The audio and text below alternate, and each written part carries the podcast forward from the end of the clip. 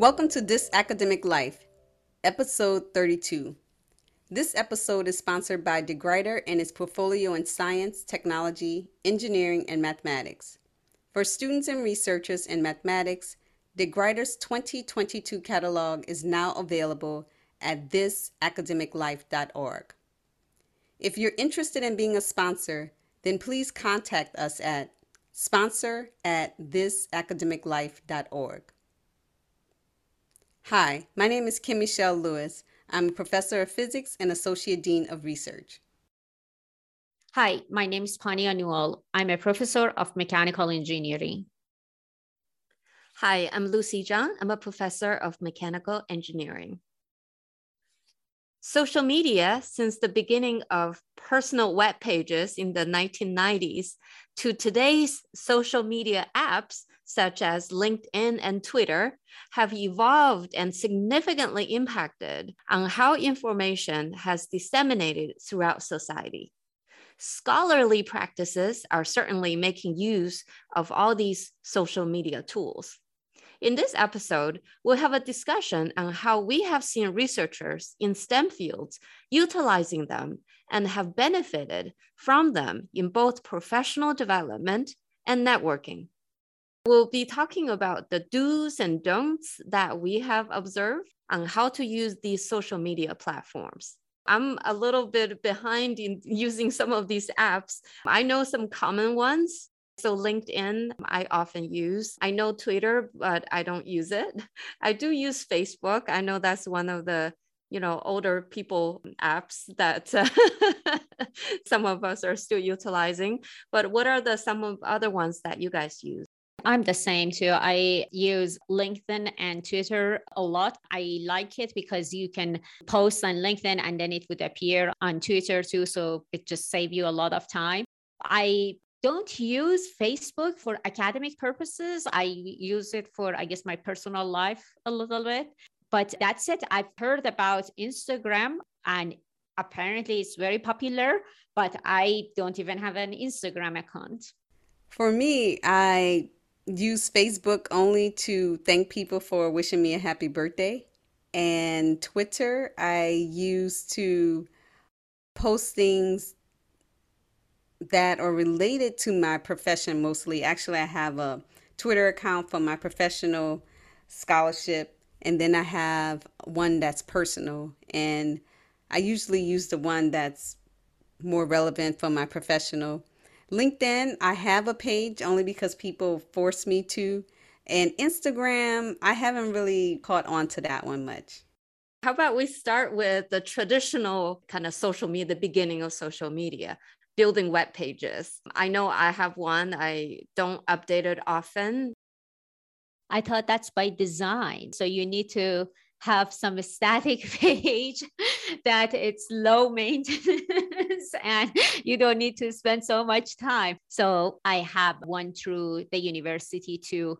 I update the news feed, but I've seen some other people they post about they keep updating their publications. I just provided link to the Google Scholar because it's less work to to update it, but I don't update it as much as maybe I should. For me, web pages, I think I started when I got on the tenure track. And closer to the time I was about to go for tenure, I read somewhere that it's really important to do self promotion. And so that triggered me to create a web page. And so I went on GoDaddy, grabbed the URL, and that's how I got started.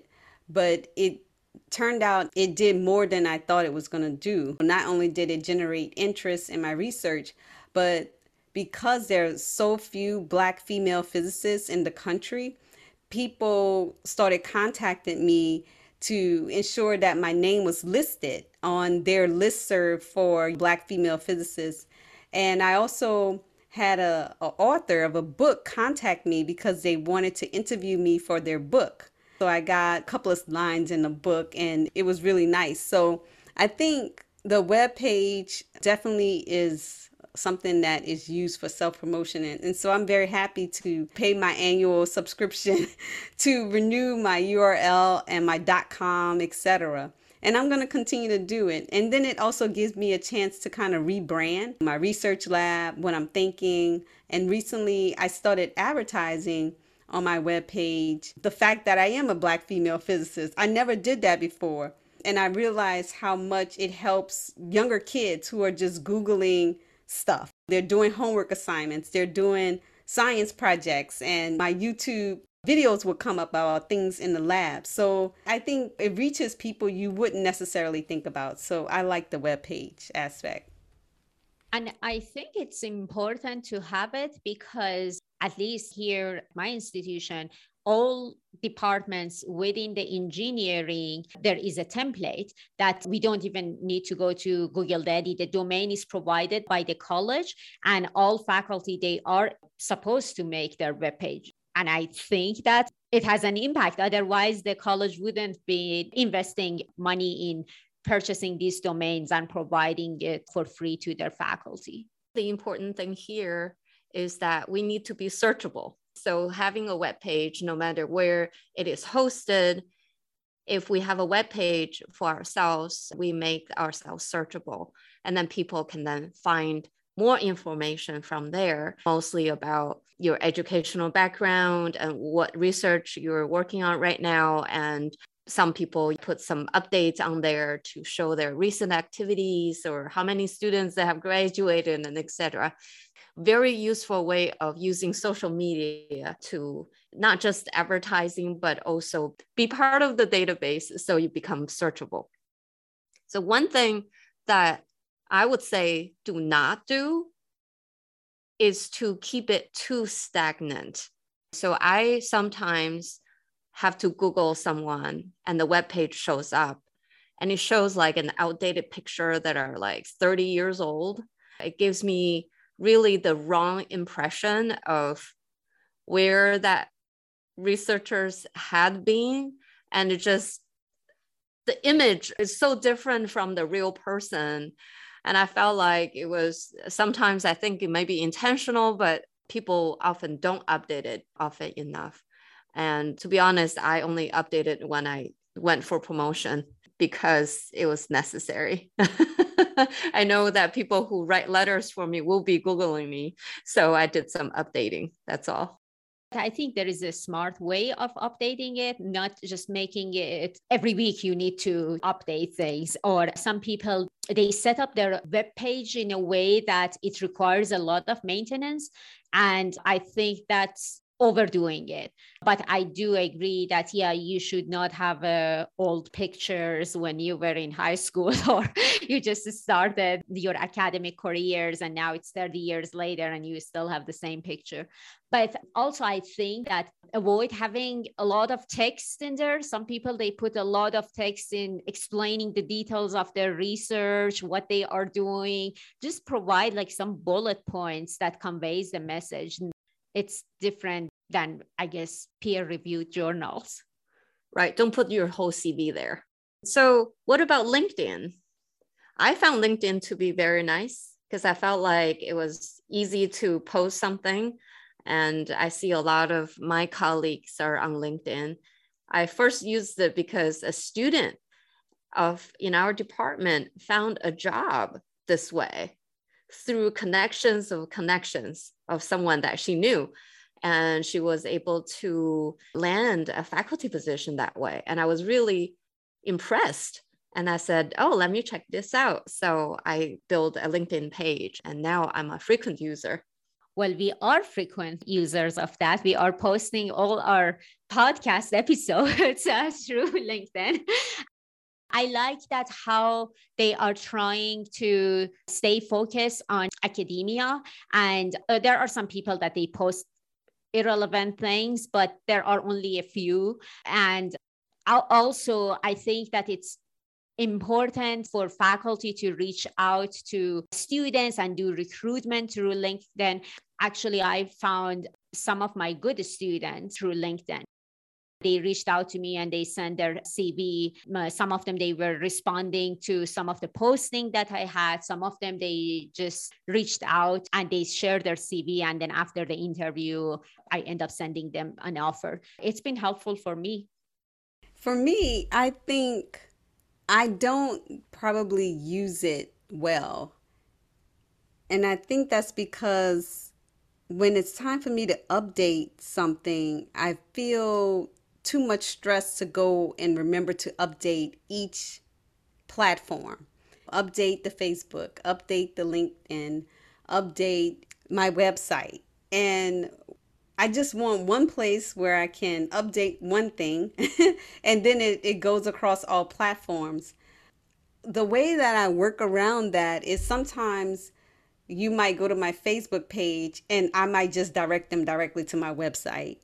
That way it's just consistent. Go to this page and just go to the website and at least I can just update one platform. I did remember, and I think it still is a feature that I have on my website that when I tweet, it goes directly to the website and it goes directly and i think it's also posts directly to the facebook so those type of things help but it doesn't help with adjusting your profile it's not like if i change my status if i move between ranks or get an administrative position i have to still update each social media platform so to speak so that's one of the drawbacks, which is why it's hard for me to kind of keep everything updated simultaneously.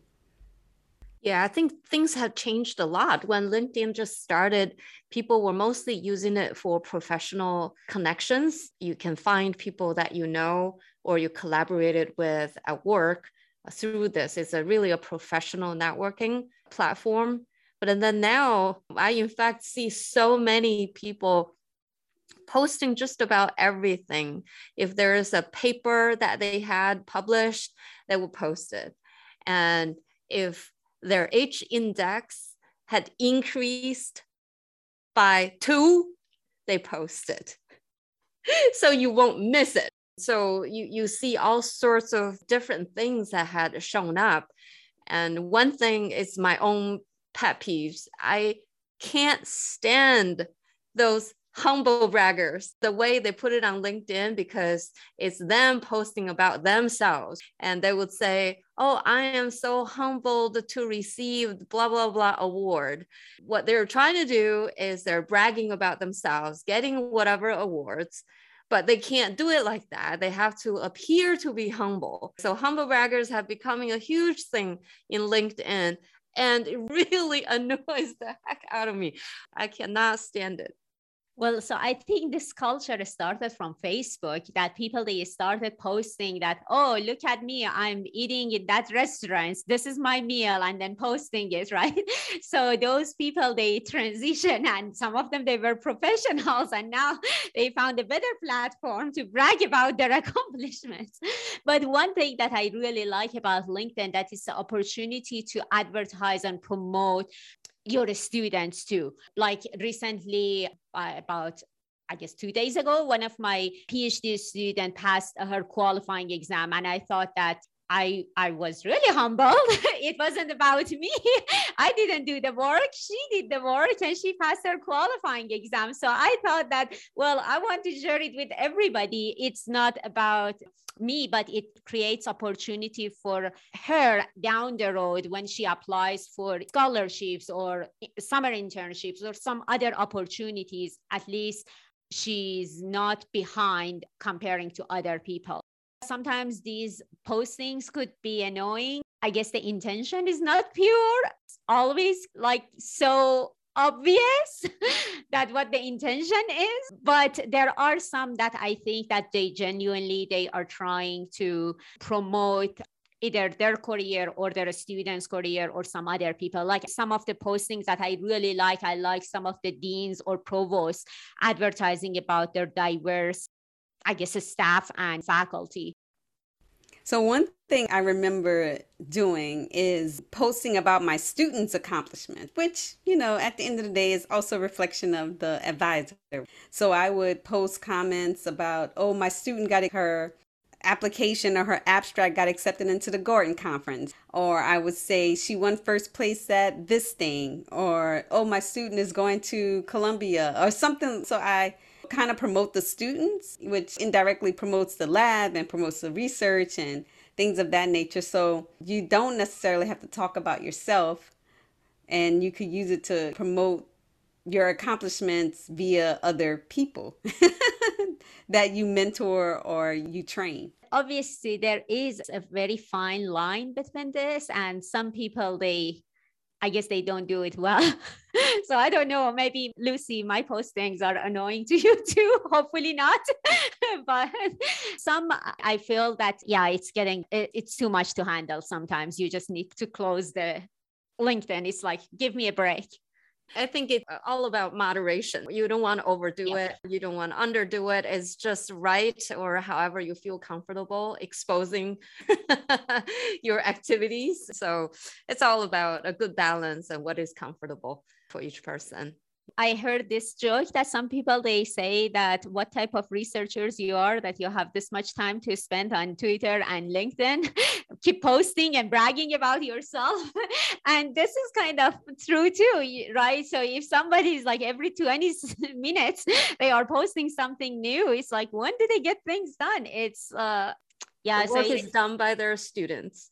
Yes but they are promoting themselves instead of those poor students that they are doing the work. But yes i guess there is a psychology behind all of this and i'm sure somebody has done this study. But at the end of the day i think it provides opportunity and i think it's kind of equal opportunity for anybody who has access i guess to internet and they have an account to promote themselves and their research lab. Yeah, I use it more recently. I have seen people using platforms like LinkedIn as a way to exchange business card because who carries those business cards anymore? Kim does. you should save the planet. Use the electronic. so yeah i went to these conferences and then some younger generations of researchers they would uh, say oh can i have your linkedin? Can we uh, connect through that? And i'm like oh i guess sure. I didn't think of that before. Oh that's a good point. I was actually recently did some judging and some students they asked me about that. So this is a new the way of doing things. I guess i didn't know all right. So I am a Facebook user. I mean, not so much on posting, but I've been using it more after pandemic happened. I felt like it was a good way to kind of stay connected with people, personal life as well as professional life, just to feel connected uh, in some way. So some of the groups that I have joined on Facebook are one of them I found really interesting. It's called Tenure Track Moms and most of the people who are in this particular group, they're all moms. They're either going up for tenure or they're in the tenure track. And many of them are already tenured. But I found some of the issues that they're seeking advice for are really helpful for other people within the group. Just common sense, and oftentimes they are not related to just be moms that I felt like some of those questions can be really utilized by everybody in academia. I don't use Facebook that much. I'm like Kim. I'm well, nobody wishes me happy birthday because that's not public so they don't know where my birthday is but i use it for the personal life. And i didn't know that there are these groups that there are conversations going on and you can get some updates. One thing i guess back to linkedin that i forgot to mention that i really like is becoming familiar with the funding opportunities through different agencies. And I think that's very powerful. It's if you I guess you are followers of the Department of Defense or Energy or National Science Foundations. Most of them, they utilize these platforms. And I've seen so many funding opportunities that I wouldn't know about them if I didn't see those posts.